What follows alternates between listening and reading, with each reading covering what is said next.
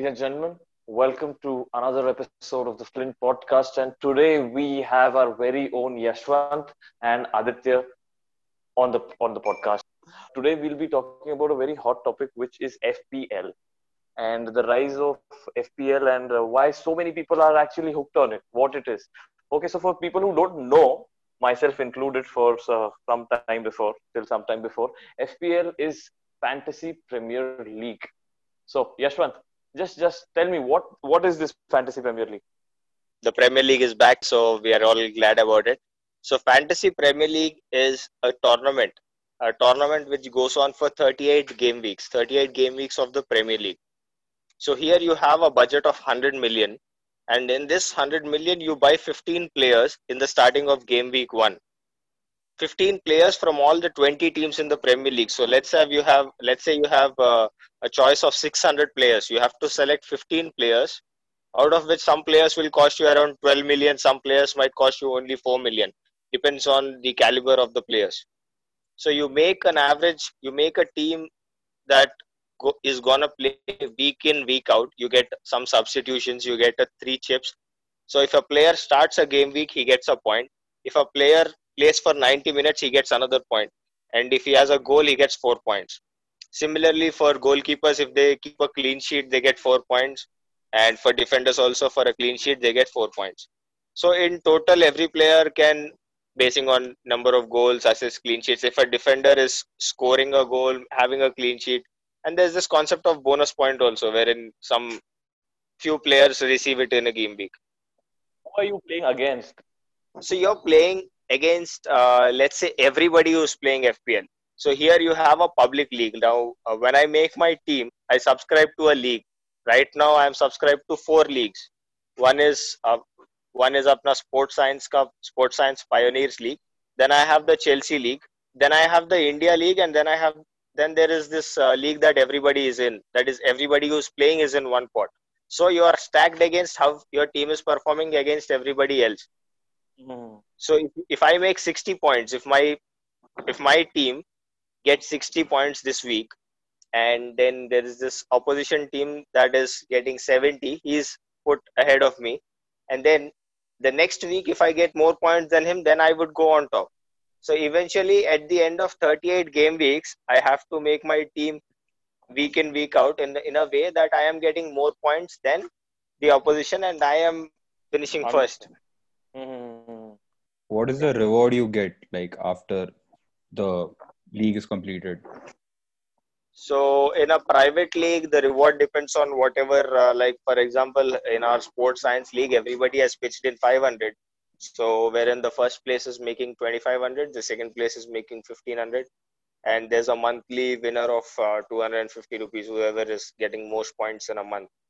Depends. I mean, it depends on the league that you're in. If you're in a very good private league, the rewards will change. Also, if you top India or if you top worldwide or if you finish first in all over, if you've made most number of points in a season than anybody else, I mean, the rewards would change actually. But it is free. I mean, there is no compulsion. Okay, it's free. Uh-huh.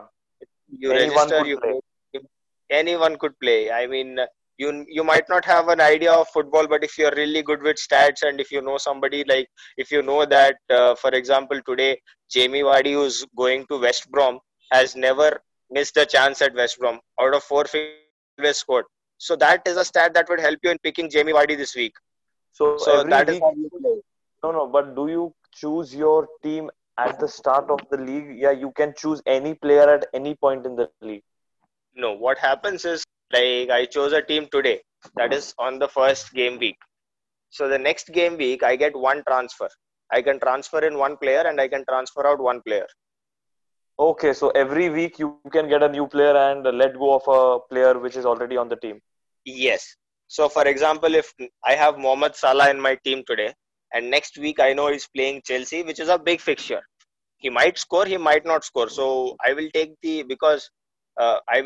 the odds of him not going to score at Chelsea, and then I would replace him with Kevin De Bruyne, who does not have a game this week and has an easier fixture next week. So okay. This sounds like the stock market. I think one has to keep a tab on the actual fixtures? Yes. There is all this information on the app itself. Like there is a button, the information button. If you click it, you know what the players' next fixtures are. You can keep next 3 fixtures, 5 fixtures. You can see the fixtures are rated from 2 to 5, 2 being the most easiest and 5 being the hardest. So you know if a player is continuously, if one of my player, like for example Mitrovic, is going through 3 fixtures rated above 4, I'm certain his performance is gonna drop. So I will take that player out and I will replace him with somebody who's having a fixture rating of 2. Mm-hmm. So there is no actual playing involved here. No, there's no actual playing involved. It's just changing the team and making sure that the person that you choose is performing. It is the actual player performance that impacts your play. You've been playing this since when? Since 2014. Oh, so you're a veteran. No, I am not a veteran. Initially, when I joined in 2014, I made my team on the first game week and I didn't know how to play it. But then the next year, I got better. And when I joined Sports Science in 2016, that was actually in competition with a lot of good minds, and that made me even better. So is that why you joined? Minds and a lot of free time. No, is that? Yeah, that is not what why I joined Sports Science. Acha, Fantasy Premier League खेलना सिखाते हैं ये लोग. Okay. So let's do this course. Let's do this course. Let's pay 10 lakh rupees to play Fantasy Premier League. Yeah, as I was saying, this is great to actually have fun with your friends. And if you have, like, for example, there's a lot of people at this moment who I'm not in touch with in sports science itself, because people keep moving on. And suddenly there is this family week wherein every Saturday everybody is on the group and FPL, we discuss points, then there's somebody trolling somebody. All of these things happen. It also helps stay in touch. Yeah, that's what. It's more of a community experience. Mm-hmm.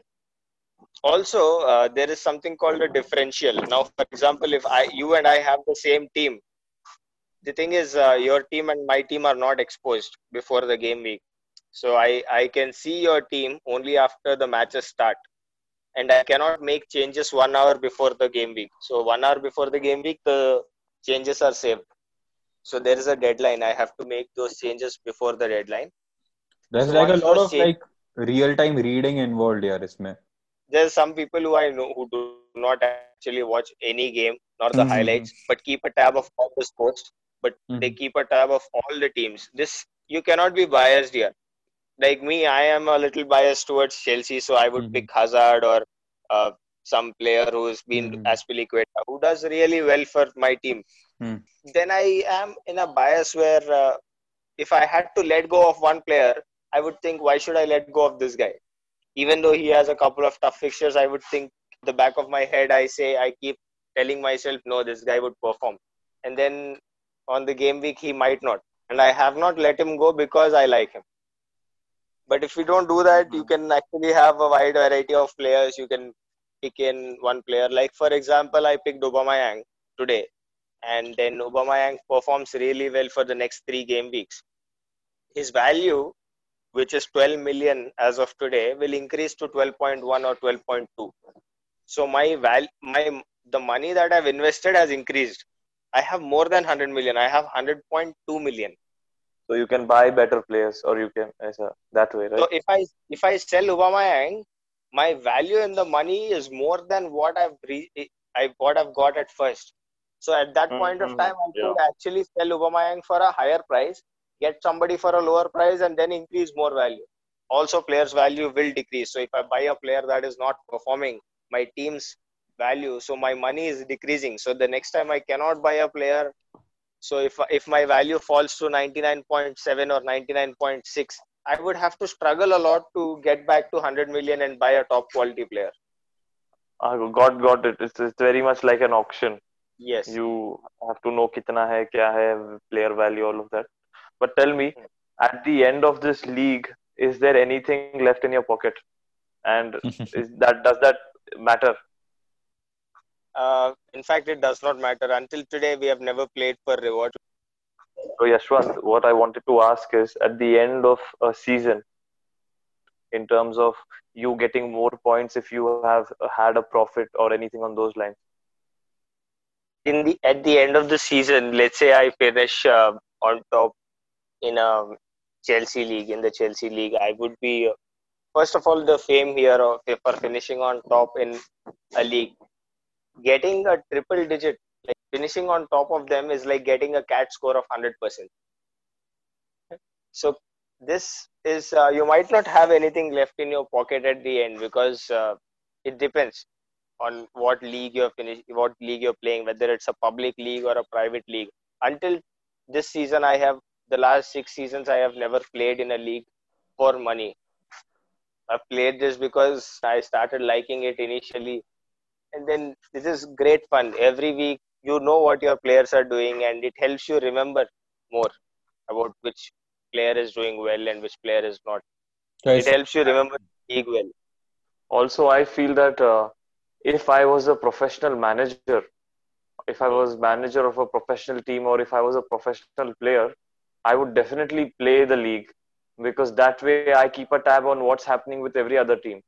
One of the major reasons that most of us at Sports Science, or most of us that I know, play is fantasizing yourself as a manager. Fantasizing yourself as being able to have a team of players where you are fielding them in a week and they are giving you points. Instead of just goals or victory, you get points that you actually fight against for the next week. Yeah. I used to do this while playing FIFA. You could create your own team, right? Yes. And yeah, I used to create my own team, and I used to name the manager Subhash Chinchole. Yashwant will not get this reference because you are not from St. Aslas. Now just imagine, Aditya, that you have you have made a team on FIFA. Yeah. Okay. And you have just simmed the match.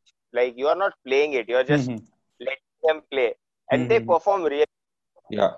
That is the satisfaction with FPL. Yeah, I think that is like pure, from a pure manager's perspective. Completely. I mean, the budget, all of it is like, it's great actually. I would really want the Flint also to participate in an FPL ourselves. But yeah, I know amongst the four of us, I would be dominating. Also, yeah, I very honestly feel, if I am to do, now I was thinking when you're talking that, would I ever do such a thing? Very honestly, I would only do such a thing if I wanted to network with those individuals.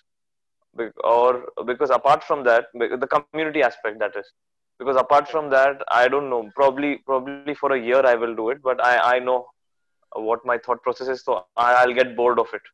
I'll be like, no matter, TK, even if I've come on top of the league, TK, abhi kya? Unless it is giving me some actual translation, let's say in my job or something on those lines.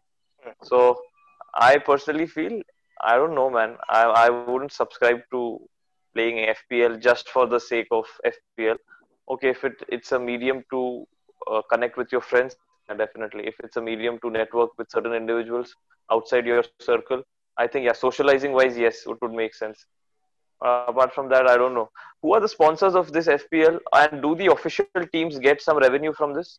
The official teams, actually, I don't think they get any revenue. The sponsors are the same from the Premier League, that is Barclays, Cadbury's. The same Premier League team itself sponsors the FPL. I mean, it's the official app of the Premier League only. So no, I think they must be getting something, the professional teams. Yeah, it's not like they wouldn't be getting anything. But it's hard to figure out in what numbers they're getting or who's making how much. Fantasy Premier League, because I feel this is such a great way of fan engagement.